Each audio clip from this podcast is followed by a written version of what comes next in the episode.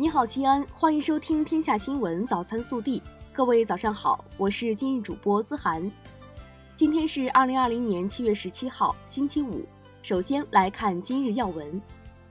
今日，二零二零年陕西中考将拉开序幕。昨日下午，在我市各考点，家长们纷纷带着考生前来踩点。据悉，今年西安市报考八年级初中学业水平考试九万四千六百八十二人。报考九年级初中学业水平考试八万四千八百九十八人，全市共设置十四个考区、一百一十二个考点、三千一百四十九个考场。按照防疫要求，我市各考点均设置了备用隔离考场，已经对考场和校园进行了多轮消杀，并准备了充足的防疫物资，考生们可安心应考，争创佳绩。本地新闻，昨日。记者从西安交警支队获悉，交警部门决定在我市继续试点设置二十二处夜间限时段停车位。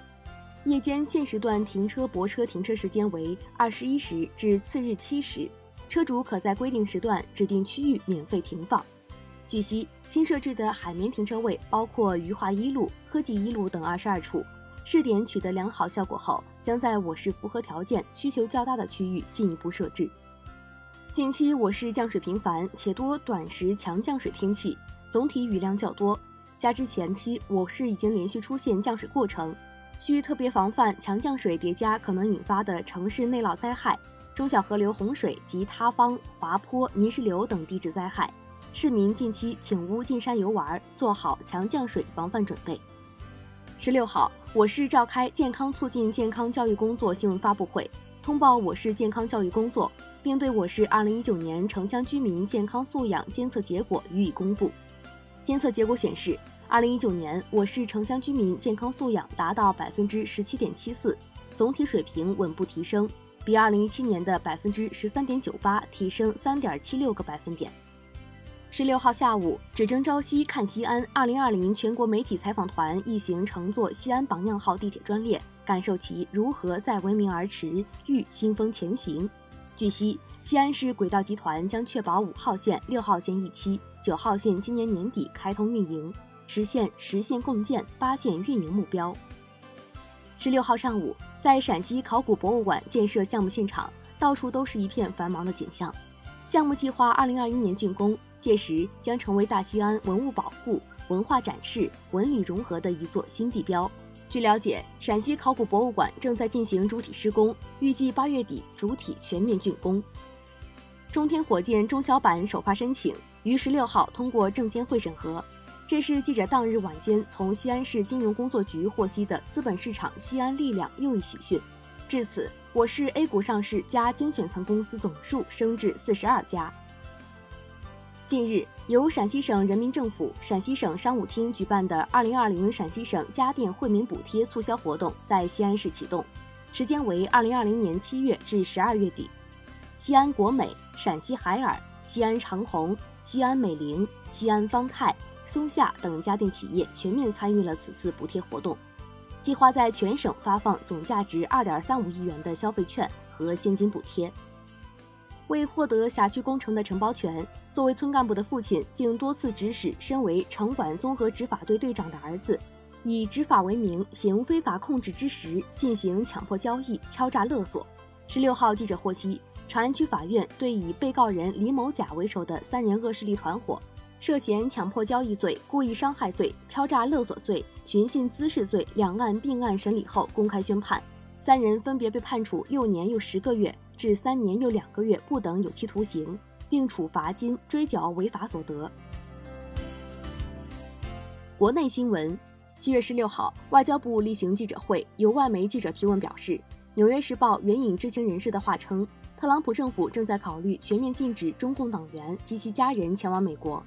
发言人华春莹表示，如果相关报道属实，我觉得是非常令人可悲的。针对英国限制华为参与其 5G 建设一事，中国商务部新闻发言人高峰十六号称，中方正在进行评估，将采取必要措施，坚决维护中国企业合法权益。十六号，国家电影局发布通知，低风险地区电影院七月二十号开放营业，要求全部采取网络实名预约、无接触方式售票。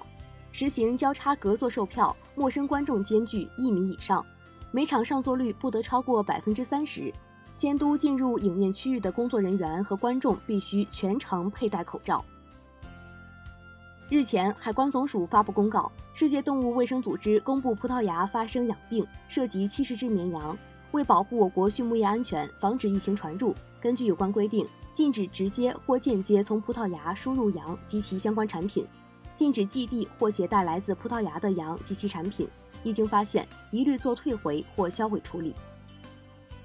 十六号，记者从应急管理部获悉，七月份以来，洪涝灾害造成江西、安徽、湖北、湖南、重庆、贵州等二十四省区市两千零二十七点二万人次受灾。二十三人死亡失踪，一百七十六点四万人次紧急转移安置，一点二万间房屋倒塌，八点九万间不同程度损坏，农作物受损面积两千二百零七点五千公顷，其中绝收三百八十点六千公顷，直接经济损失四百九十一点八亿元。十六号晚，延期四个月的央视三幺五晚会拉开大幕，节目围绕海参水参、过期的汉堡王、永亮毛巾不达标、宝骏五六零变速箱故障。万科上城精装修，美容院套路推销，去头条广告藏猫腻，手机插件窃取用户隐私，海雪网退费难等消费事件展开报道曝光。十五号，北京连续十天零新增。中国疾控中心流行病学首席专家吴尊友表示，北京新发地批发市场新冠肺炎爆发疫情及相关联传播基本已终止，但大家需要认识到。新冠病毒不可能短时间消失，将与人类长期共存。